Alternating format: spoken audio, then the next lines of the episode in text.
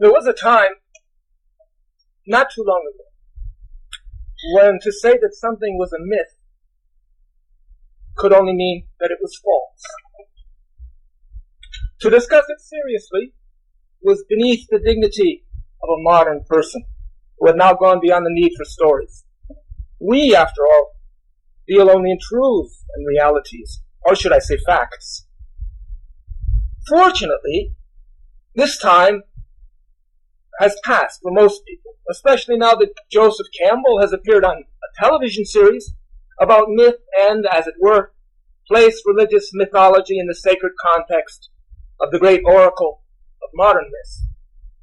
In the field of religious studies, given the work of Mircea Eliade and others, it has long been recognized that myth provides the paradigms for human culture, the models whereby human beings have shaped their lives and brought themselves into harmony with a reality that lies beyond all appearances.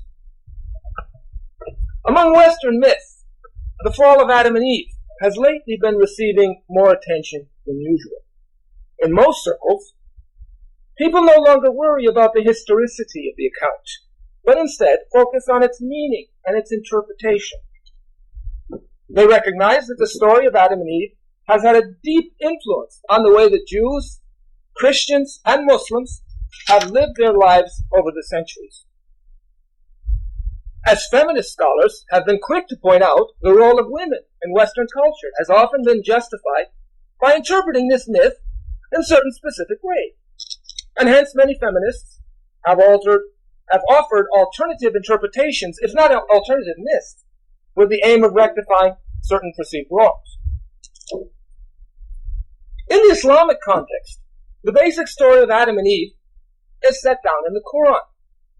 But there are significant differences in detail from the Hebrew Bible account. And understanding these differences can help us grasp the Islamic view of human nature. Throughout Islamic history, Muslim thinkers have offered interpretations of this myth with a view toward bringing out the implications of the Quranic account and applying them to everyday life. Given that the Islamic tradition provides a different version of the myth in the first place, and in the second place, interprets it from perspectives that are sometimes unfamiliar to the Judeo-Christian tradition, investigating Islamic accounts can help us understand not only the religion of Islam, but also the implications of our own understanding of the myth. But before I enter the main topic of my talk, let me first say something about the title. The term Sufi is liable to misunderstanding. Since it has been used in a wide variety of senses, some positive and some negative. I should clarify what I have in mind, so that hopefully people will not react by saying, oh, that's Sufism. It has nothing to do with Islam. Or, that's just mysticism. I have long noticed the ease with which certain topics in Islamic studies can be dismissed, especially by scholars who should know better, simply because many people have filed Sufism into a certain cubbyhole that does not correspond to their own perception of what is important. For my own part, I am not using the term to refer to any of the specific historical movements or figures that have employed the name for themselves, though they are not necessarily excluded. What I have in mind is a certain perspective upon things present already in the Quran that has sometimes been stressed and sometimes put off to the side throughout Islamic history.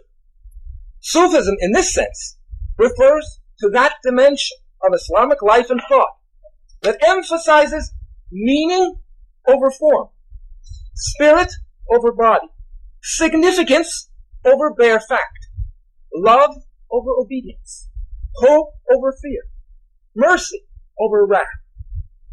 Defined in this way, Sufism appears as the inner life of Islam. One might use instead the term Islamic spirituality.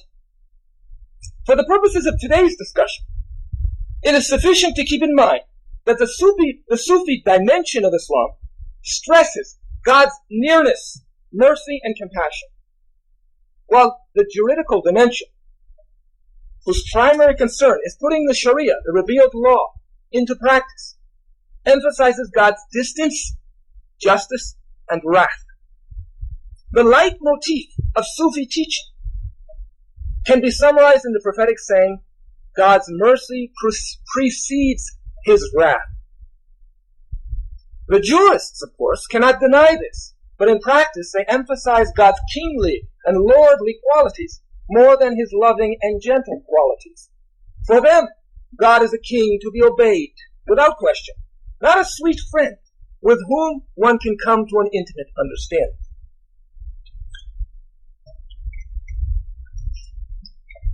Given the fact that most Sufis stress the priority of God's goodness and compassion, it is only natural that they place emphasis on the positive side to Adam's fall. And given the fact that Sufis are not overly concerned about form and details, they place stress upon the spirit and the meaning of the myth. This leads to a great deal of reflection and meditation. And as a result, I speak of Sufi views in the plural since there is not a single view shared by all Sufis. On the contrary, different Sufis have offered a variety of interpretations, and single individuals frequently provide different and even in certain senses conflicting meanings to the same details of the story. As for the word Adam, I use it in my title as it is frequently used in the Islamic tradition to refer to the original human being and by extension to all human beings. There is no suggestion that anyone, such as female human beings, is excluded. The fall of Adam is the fall of everyone. Though the question of the distinction that is often made between Adam and Eve is a fascinating one. It is secondary to the question of the human situation. And frequently our authors do not even mention the distinction. Instead, they discuss what the myth signifies for our existence as human beings, whether we be men or women. Most authors, classified as Sufis, have something to say about Adam's fall. And although certain general themes can be found, I find it more interesting to investigate the interpretations that are not so common. In any case, the topic I have chosen is impossibly vast unless certain limitations are placed upon it. Hence, I will restrict myself to speaking about a single author and, in fact, a single work. The author in question died in 534 of the Islamic calendar, the year 1140, the Common Era, and wrote the first major commentary in Persian on the divine names. A work whose title can be translated as The Ease of Spirits in explaining the names of the all-conquering King. The author's name is Ahmad Sam'ani, and he lived most of his life in Marv, which is located in present-day Turkmenistan in the Soviet Union. Do not be surprised if you have never heard his name. I only came to know about him a few months ago when I received a copy of his book, which was just published last year. I quickly realized that this 600 page work is one of the great masterpieces, not only of Sufism, but also of Persian literature. I could go on at length talking about its virtues, but instead I will provide a few sample passages concerning the fall of Adam to illustrate both its content and its style. Sam'ani repeatedly comes back to the Quranic account of Adam's fall, providing a number of different perspectives on its significance. Some of his interpretations are common in earlier or later Sufi literature, and some I have not met with elsewhere. I certainly know of no other Islamic text that devotes so much attention to the meaning of the fall. And I also know of no other prose work with such originality, freshness, rich use of poetic imagery, and sense of humor. The work most similar in spirit is the Masnavi of the great poet Jalaluddin Rumi, which was written about 120 years later than this work by Sam'ani. Many of you may not be familiar with the Islamic account of Adam's fall. It can be told briefly as follows. I leave out many details, but I mention those details that are especially important in Sam'ani's eyes. God decided that he would set in the earth a vicegerent, a representative. Before creating the vicegerent, he informed the angels about his decision. They seemed to be somewhat taken aback, since they said, I quote, What? Wilt thou place therein one who will do corruption there and shed blood while we glorify thee in praise and call thee holy? Quran 230. God replies simply that he knows something that the angels do not know. Having created Adam, God teaches him all of the names. These names are the names of everything, or the names of God, or both, depending on various interpretations. God asks the angels the names, but they admit their ignorance. Then God has Adam teach the angels the names and reminds the angels, God reminds the angels that he had said that he knew something that they did not know. Then he commands the angels to prostrate themselves before Adam. And all of them do so except Iblis, or Satan. When God asks Iblis why he refused, Iblis says, I am better than he.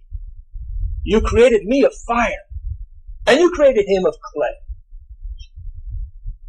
The fact that God created, created Adam of clay, or stinking mud, is mentioned several times in the Quran and described in some detail in the sayings of the Prophet, the Hadith literature. In brief, God took a handful of earth and kneaded it for 40 days with his own two hands. Then he breathed into it from his own spirit. Perhaps at this point he offered the trust, al-amana, to the heavens, the earth, and the mountains, but they all refused. The human being, here the term al-insan is used instead of Adam. The human being carries the trust. And the Quran tells us in concluding the verse, he is a wrongdoer, ignorant. Within the same mythic time frame, God takes all of Adam's descendants out from Adam's loins and addresses them. He says to the children of Adam, Am I not your Lord? They all acknowledge his lordship. This is the covenant of Alast, a well-known theme in Sufi texts. Now by this point, Eve has been created as Adam's companion. And the two of them are placed in paradise to roam freely wherever they desire. However, they are told not to approach this tree, which the tradition identifies as wheat. Hence, Sam'ani frequently alludes to the fact that Adam sold paradise for one grain of wheat.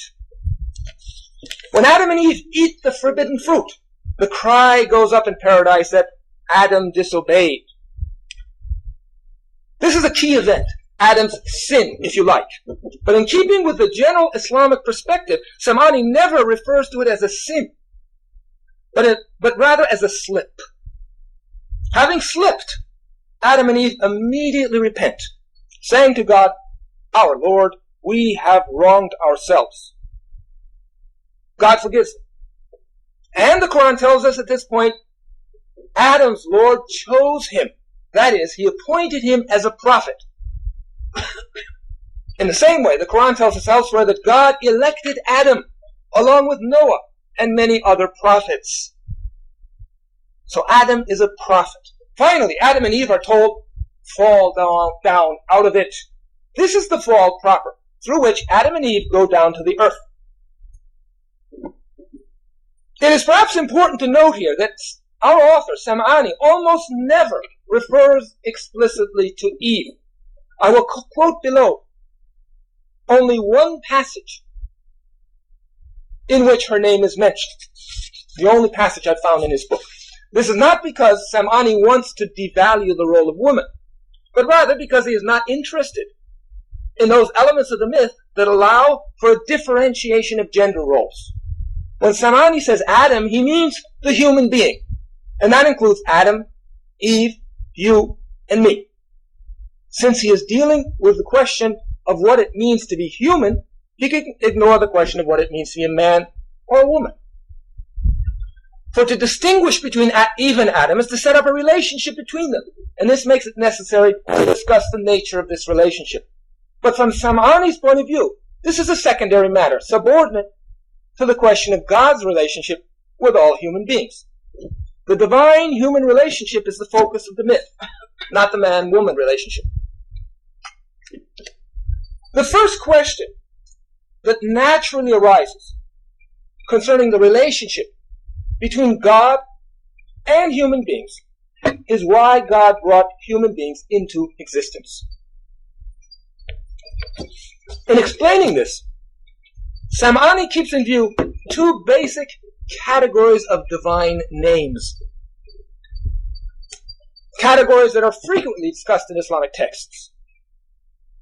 One category are the names that refer to God's beauty, mercy, gentleness, and nearness. And the other category are the names that refer to his majesty, wrath, severity, and distance. Unique among all created things, human beings can know God and his whole creation, since they alone were taught all God's names, both the names of majesty and the names of beauty. However, people do not come into the world knowing these names in any conscious way. Sam'ani points out that when Adam was in paradise, he had still not fully actualized the knowledge of these names. There, he had come to know the meaning of the names of beauty and mercy, but he did not yet know the significance of the names of ra- majesty and wrath. In order to come to this understanding, Adam first had to enter into the earth. I quote here from Psalm. God brought Adam into the garden of gentleness and sat him down on the throne of happiness. He gave him cups of joy, one after another. Then he sent him out, weeping, burning, wailing. Thus, just as God let him taste the cup of gentleness at the beginning, so also he made him taste the draught of pure, unmixed, and uncaused severity in the end. Since God is infinite, the possible mo- modes in which the knowledge of his names can be realized are also infinite. Hence, it is not enough simply for the Father of mankind to know God's names. All of Adam's children also have to come to exist, thereby bringing into existence everything that is potential within the original human nature. This means, among other things, that hell itself demands human existence in this world. For hell is nothing but that domain which is ruled almost exclusively by the names of wrath and severity, just as paradise is ruled by the names of mercy and gentleness. And just as the present world is the place where the effects of the two kinds of names are mixed. The fact that God is both merciful and wrathful demands that there be both paradise and hell. Hence, Sam'ani tells us God addressed Adam as follows when he wanted to explain to him why it was necessary for him to leave paradise. These are God's words now.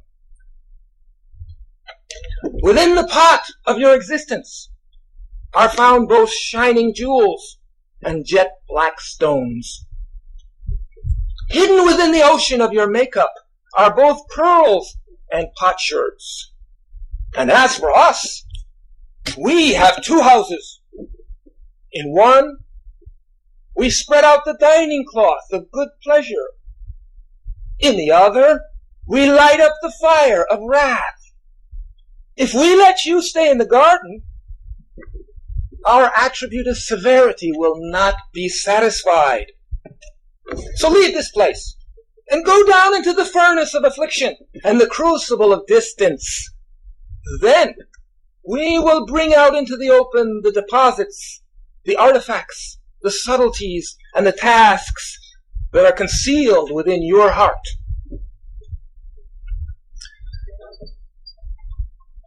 These two groups of attributes of God, God's gentleness and severity, are reflected in the two sides of Adam's nature. Two sides that the Quran refers to as spirit and clay. Gentleness is connected more closely to spirit, while severity is tied more closely to clay. But to say this is not to devalue clay. Quite the contrary. For the qualities of clay allow Adam to demonstrate his true greatness. Without the clay, Adam would be an angel, not a human being. I quote from Samani again, if there had been only spirit, Adam's days would have been free of stain, and his acts would have remained without adulteration. But undefiled acts are not appropriate for this world. And from the beginning, Adam was created for the vicegerency of this world. This last point is very important, and Samani often refers to it. The Quran states explicitly that God's purpose in creating Adam was to place a vicegerent in the earth.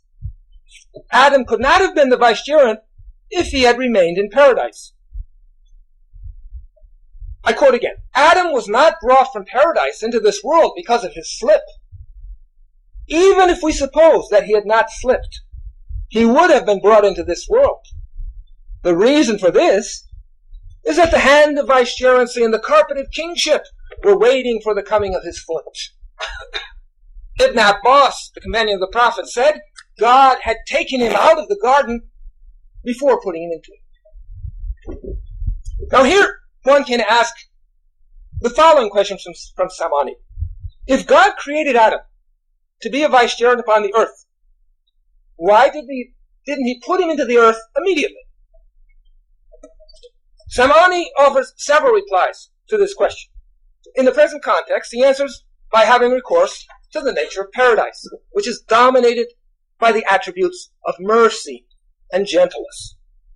When Adam was first created, he was like a child, and he did not have the strength to bear God's wrath and severity.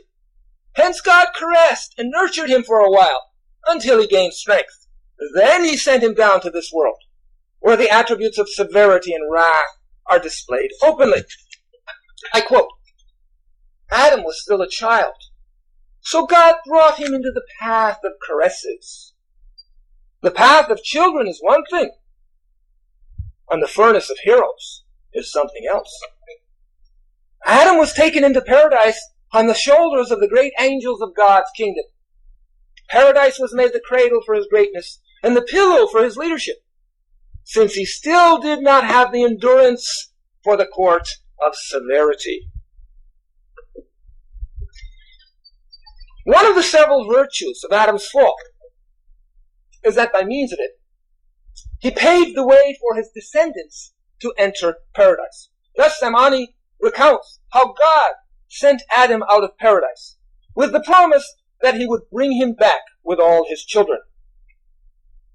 Here God is speaking. Then the creatures will all come to know that just as we can bring his form out of paradise through the attribute of severity, so also we can bring him back through the attribute of gentleness. Tomorrow, Adam will go into paradise with his descendants.